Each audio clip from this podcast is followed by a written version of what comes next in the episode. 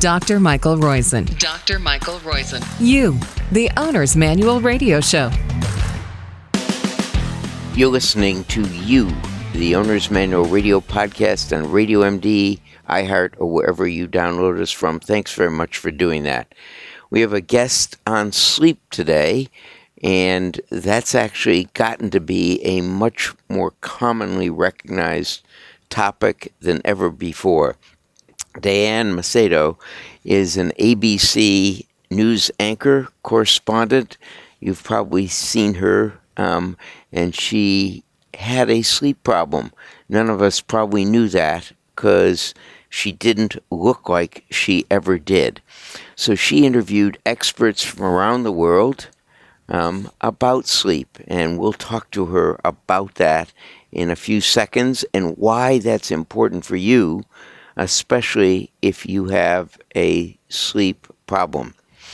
Um, the reason we were, well, we'll get to that when we talk to her in a few seconds, but I should remind you we're brought to you by Life's First Naturals and their products bovine colostrum shown in randomized controlled trials to decrease leaky gut from nonsteroidal anti-inflammatories and from too much exercise keeps soccer teams performing longer um, and their players staying in the game, as well as True Biotics, probiotic they also offer.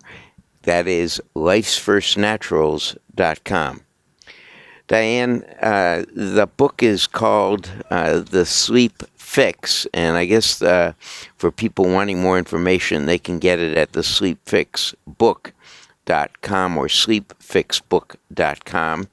Um, but let's talk about your sleep and how you hid it or hid the problem so well for so long. Thank you, and thanks for for having me on. You know, for me, my problem was twofold. I had uh, what's called a circadian rhythm disorder, which most people will recognize the feeling uh, when they have jet lag, because that is one of several potential uh, circadian rhythm disorders. Uh, and I also had insomnia. Uh, and so for me, part of my problem was my work schedule and that I was trying to fall asleep at a time my body naturally wanted to be awake and wake up at a time my body let's go to you, to be asleep. Let's go to your work schedule. You were what was in your work schedule? So I I can't believe morning anchors. They get up at least when I was uh, often interviewed on Today or Good Morning America, it was always the anchor had been up since 2:30 or 3 in the morning preparing for the show, sometimes even 1:30. Um, and so that's a very abnormal time to wake up. What was your schedule? It is an abnormal time to wake up, uh, and if you are a natural night owl, even more so, which I am. So my sleep problem started when I started working at at 3:30 in the morning and from there, I moved to a schedule that had me working at 1:30 in the morning, and then I moved to a schedule which was a true overnight shift, going in at around 10 or 11 p.m. and getting out around 5 or 6 p.m. And then that eventually turned into getting out around 9 or 10 a.m. because I started doing Good Morning America at the end of my shift. And so, interestingly enough, when I switched from my job at CBS, which required me to be up at 1:30 in the morning to doing the true overnight shift, which originally was going in around 10 and leaving around 5 or 6 in the morning, I actually, my sleep changed for the better. I did okay on that overnight shift, again, because I'm a natural night owl. Uh, but it was when I started then having to do Good Morning America, and now I was trying to go to sleep at 9 or 10 o'clock in the morning. That's when my sleep really took a hit, and that kind of snowballed into a bigger problem. So when it started snowballing, I'm going to do some of the, the summary here. You started taking uh, sleep pill Ambien, and then you found it didn't work at one point, and then you started to look seriously into the problem. So how did you look seriously into the problem? I started I, I mean, first I tried what everybody else does, which is, you know, you kind of try all the typical listicle top 10 sleep tips kind of things. And I just kept getting worse and worse. And so, with some guidance from a sleep doctor and a lot of my own research of reading, you know, textbooks, for example, uh, reading books, regular books, but books that were written by clinicians who treat people with insomnia, that's where I started finding my real answer. And a lot of it is rooted in cognitive behavioral therapy for insomnia. But I also want people to know that the book is about more than just insomnia. It's kind of a, a much more comprehensive view than just the problems that applied to me. And in fact, um, you go through a very comprehensive, and, and so people can get this at Sleep Fix book, but you go through a, a comprehensive basics in chapter one, where you end up with uh, talking about identifying the problem and how to really identify the problem and differentiate it into, if you will, um, insomnia and into circadian rhythm disorder and into uh, a whole bunch of other things, including sleep apnea.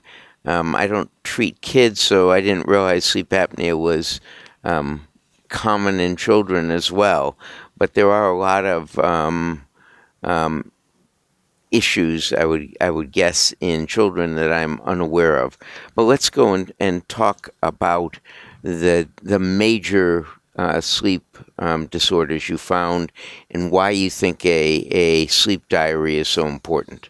Well, I think we're often led to believe that a good sleep tip is a good sleep tip and that if you you know read the top 10 sleep list that will make you fall asleep in 5 minutes you know one of those kind of articles that you know if you do all those things then that will improve your sleep. But what will improve your sleep really depends on what it is that's keeping you awake. And so someone for example who has sleep apnea if they try all these you know solutions for insomnia that's probably not going to help them at least not very much. And the same works the other way around and so, you know, I, I wanted to start the book there because I think the most uh, important thing to ensure that what you're doing is going to be effective is to make sure you're addressing the right problem. And, you know, something like sleep apnea, for example, is a breathing issue. Obstructive sleep apnea is when uh, something blocks your airway, usually, usually your tongue or your throat relaxes or your jaw falls back while you're sleeping. Um, and it blocks your airway. And so you can stop breathing up to 100 times an hour, in some cases even more while you are sleeping.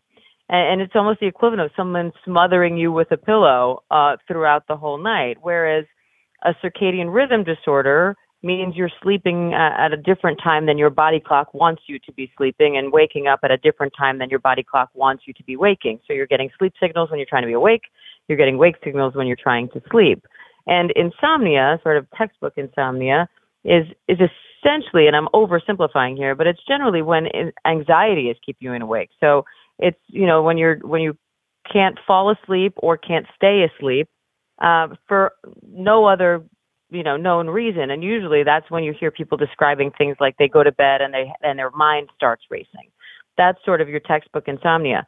There are, and there are several others in restless leg syndrome, PLMD, narcolepsy, which is much more subtle than people think. Lots of people have narcolepsy and don't even know it all of these things require different solutions. And so I think it's really important rather than trying a really long list or even a book full of sleep tips to try to narrow down what your problem is so then you can figure out what the best tips are going to be for you. And in fact, that's what this book does brilliantly, I must add, that um, you first identify the problem and then there are chapters on how to handle that uh, from what I would call the experts you interviewed, as well as your own take on it. Um, I, am just curious about one that you said uh, narcolepsy is more common than we know. Elaborate on that, would you? It is, and, and, yeah, I'm happy to. I I think that we often, and myself included, before I started reading more about it, I think we think of narcolepsy as the way it's often depicted in movies, like, you know, it's someone falling asleep in their soup or some other kind of funny scenario, when the reality is much more subtle and far less funny. You know, it's someone, usually, it's someone who falls asleep in the waiting room or maybe falls asleep, you know, in class. And and we don't think of that as being a, a representation of, of narcolepsy. We might think of those things as being pretty normal. Um, and it doesn't necessarily mean narcolepsy. It could be any number of sleep issues, but it's a, that's a sign that something is wrong, and and you need to do some more investigating to figure out what it is that is keeping you from getting a sufficient amount of sleep.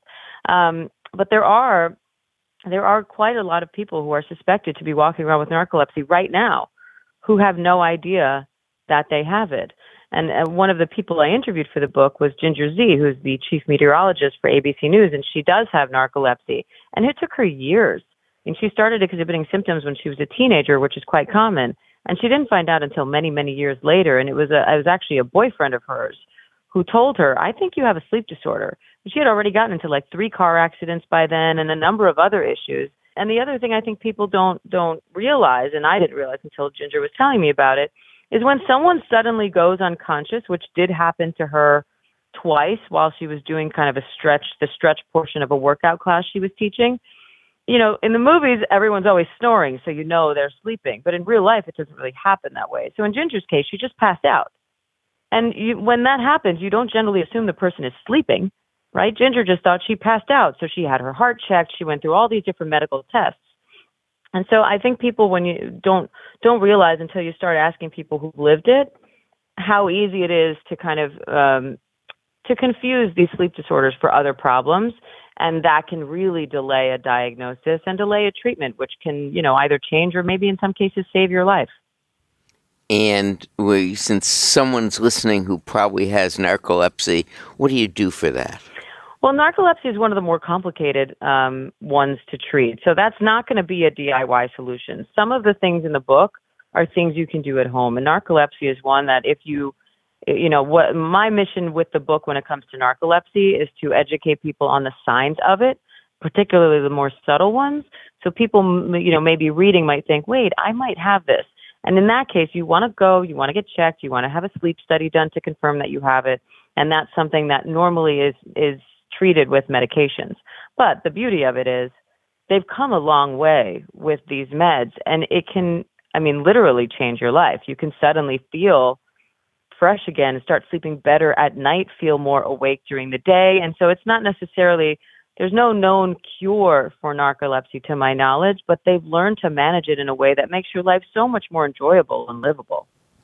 Um, talk to me about one of the, the things that people question is can they change their circadian rhythm? That is, without moving to a different uh, zip code, if you will, and so you're doing the the night show in uh, Washington D.C. from Hong Kong. Um, but uh, and and by the way, one of the one of the crazy things that that is is uh, the Cleveland Clinic has radiologists to interpret X-rays around the world, so that everyone is in their daytime when they interpret a X-ray, no matter where it's taken in the world, but it's interpreted during the radiologist's daytime or peak hours. Um, and in order to do that, which is one of the crazy things, you have to be on U.S. property to be able to bill for it. And so the way that's done is uh, the clinic has, has I think, uh, acquired some State Department properties that were going to be retired, and because they're State Department properties, they're U.S. properties, as I understand it. But what I want to really know is how do you can you change? Did you find evidence that you can change a circadian rhythm by practice or other means?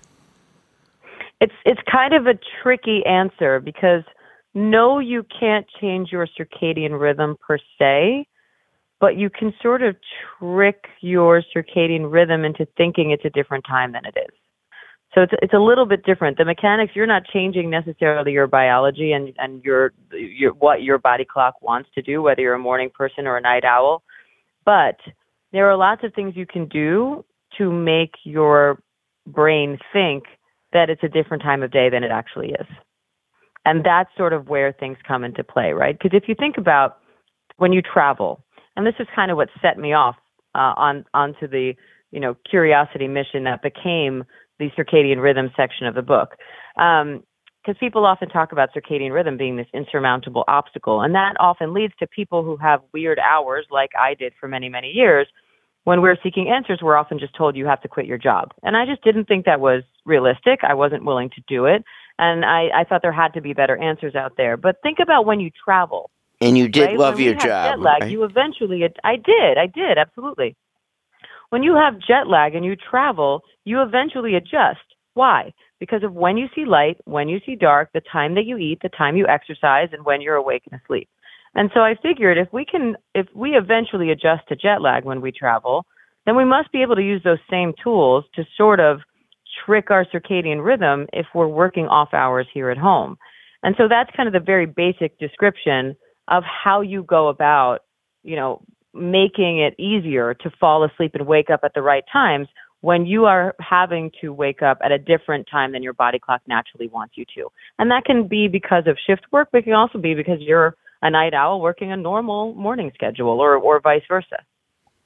Um, so the book we should say is called and is outstanding, The Sleep Fix by Diane Macedo, and you can get it more information at sleepfixbook.com. Uh, That's right, it's not the Sleep Fix for the website, it is sleepfixbook.com. Is that correct, Diane?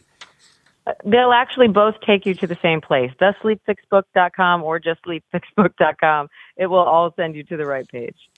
Um, and uh, since many people, uh, we used to say sleep was the most unrecognized or underappreciated uh, wellness activity, it's now appreciated much more, um, but it still is under treated and I think under uh, successfully treated.